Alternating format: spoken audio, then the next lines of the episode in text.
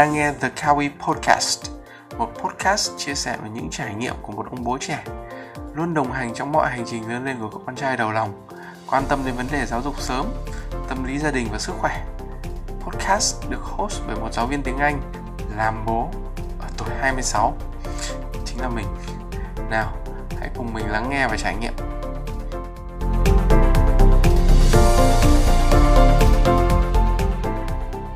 Chào mọi người trở lại The Kawi Podcast tập thứ 5. Nếu mọi người nhìn tiêu đề thì chúng ta chắc chắn biết rằng tập này mình sẽ nói về chủ đề giáo dục.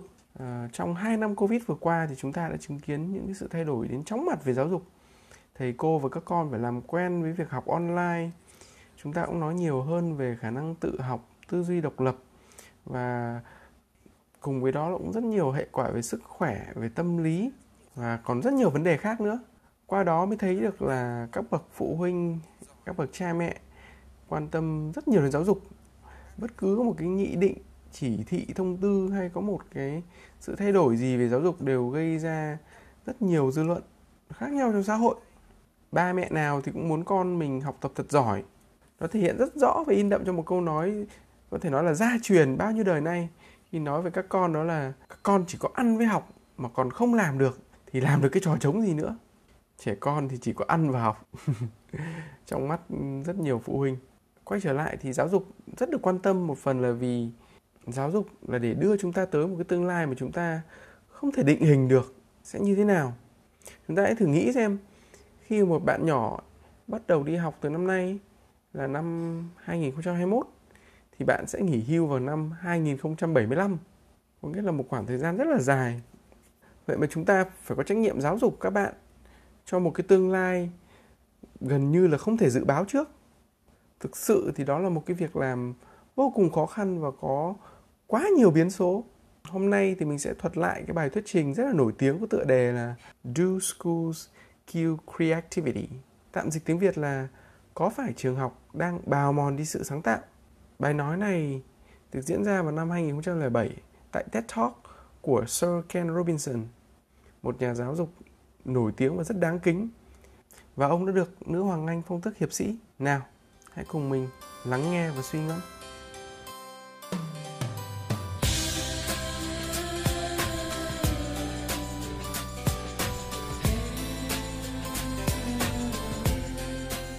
Mở đầu bài thuyết trình thì tác giả có chia sẻ rằng quan điểm của tôi là tất cả trẻ em đều rất tài năng và chúng ta đã lãng phí điều đó một cách không thương xót. Vì thế tôi muốn nói đến giáo dục và nói đến tính sáng tạo tính sáng tạo ngày nay cũng quan trọng như khả năng biết đọc, biết viết trong giáo dục.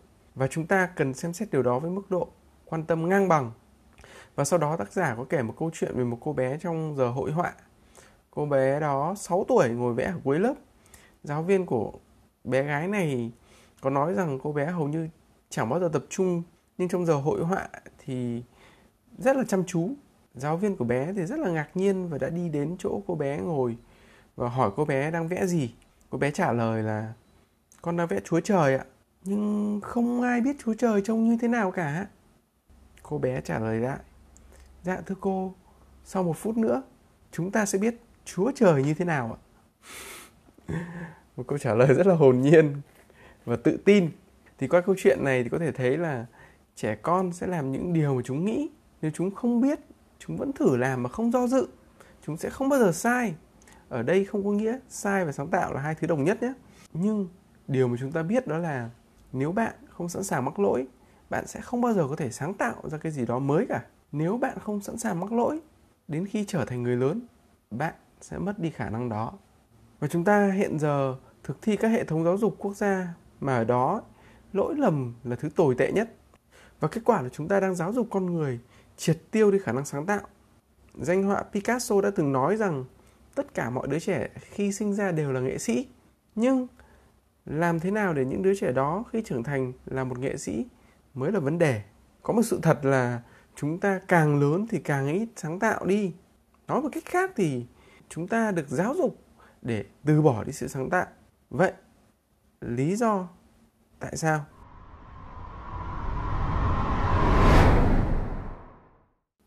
Đầu tiên thì tất cả mọi hệ thống giáo dục trên hành tinh này đều có chung một trật tự các môn học. Các môn học đầu bảng sẽ là toán và ngôn ngữ, sau đó là khoa học nhân văn và cuối cùng là các môn nghệ thuật.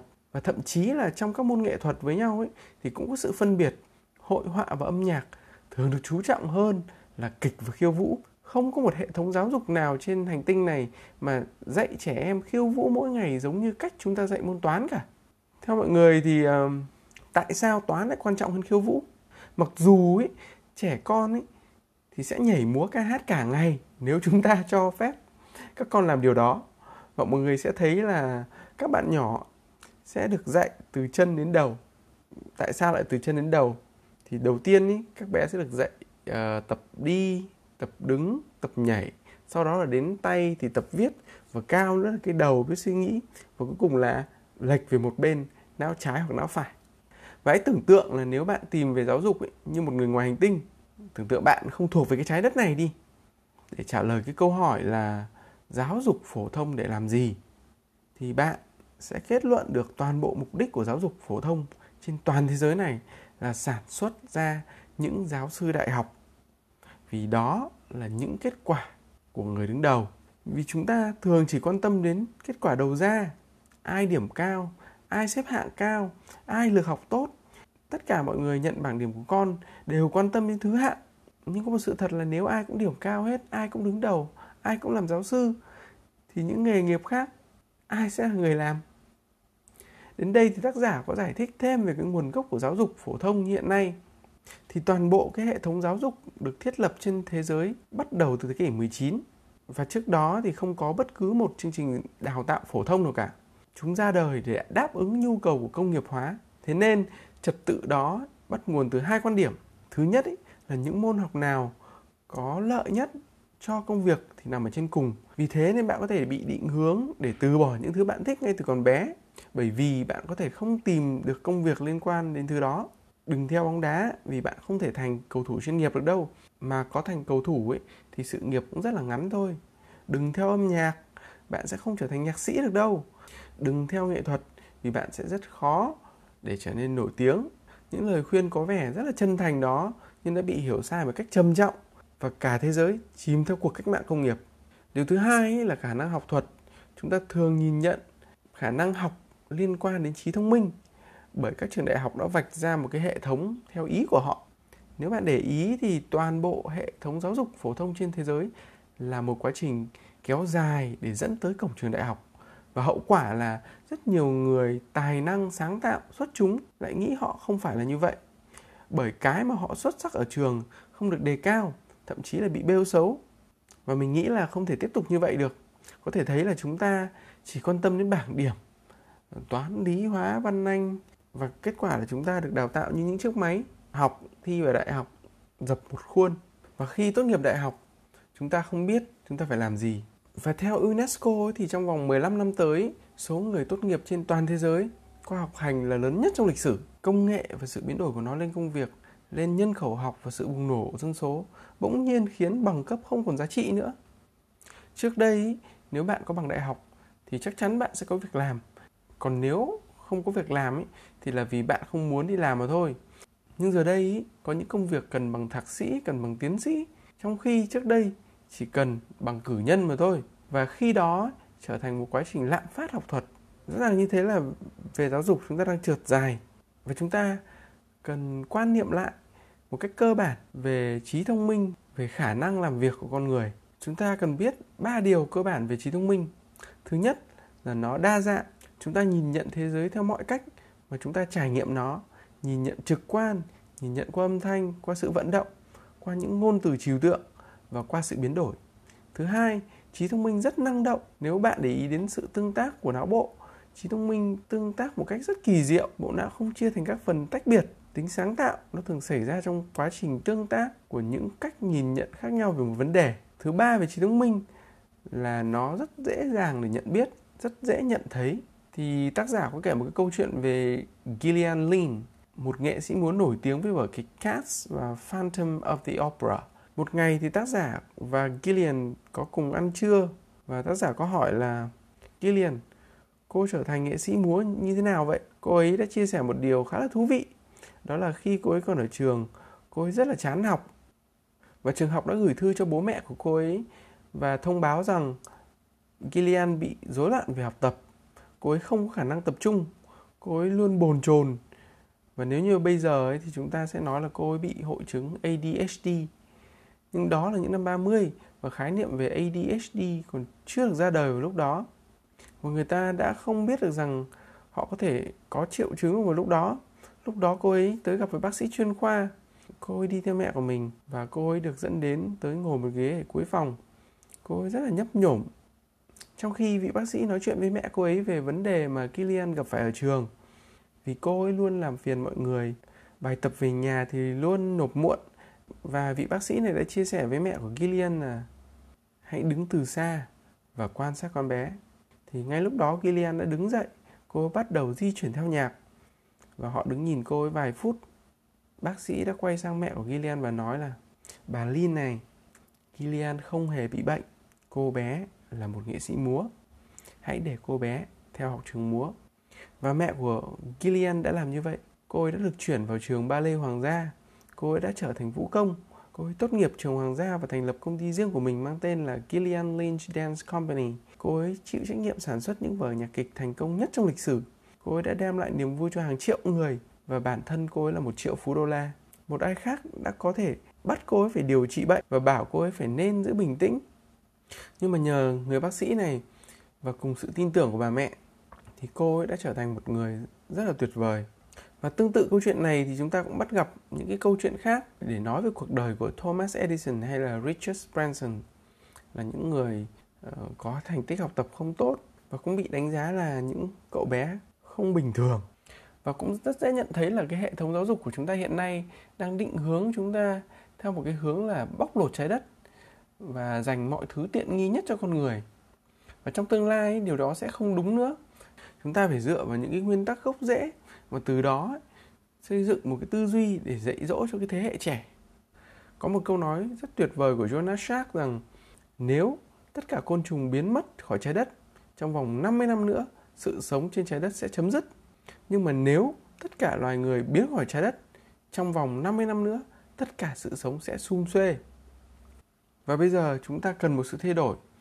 Và điều mà cả nhân loại đang đề cao, đó là khả năng tưởng tượng của con người và cách duy nhất chúng ta có thể làm được điều đó đó là phải thấy được sự dồi dào của khả năng sáng tạo. Nhiệm vụ của chúng ta là giáo dục trẻ em một cách toàn diện để chúng có thể đối diện với tương lai. Và cái tương lai mà chúng ta có thể không được chứng kiến, nhưng thế hệ trẻ sẽ đạt được. Và việc của chúng ta là phải giúp đỡ chúng làm được những điều gì có ích. Và đến đây thì cũng là kết thúc bài thuyết trình của Sir Ken Robinson nếu mọi người có thể thấy thì cái mà cả nhân loại đang đề cao không phải là thành tích học tập cao chót vót không phải là tấm bằng đại học danh giá mà là khả năng sáng tạo và tưởng tượng.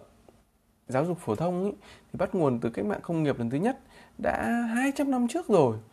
Trong khi bây giờ chúng ta đang ở thế kỷ 21 cách mạng công nghiệp lần thứ tư và chúng ta đang ở thời kỳ cách mạng về AI, Big Data, Blockchain trí tuệ nhân tạo, dữ liệu lớn.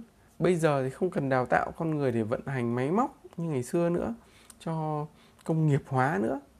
Điều chúng ta cần bây giờ là sự tưởng tượng, sự sáng tạo vô biên của con người. Thậm chí là chúng ta nghĩ đến những cái viễn cảnh mà chúng ta không thể tưởng tượng đến được.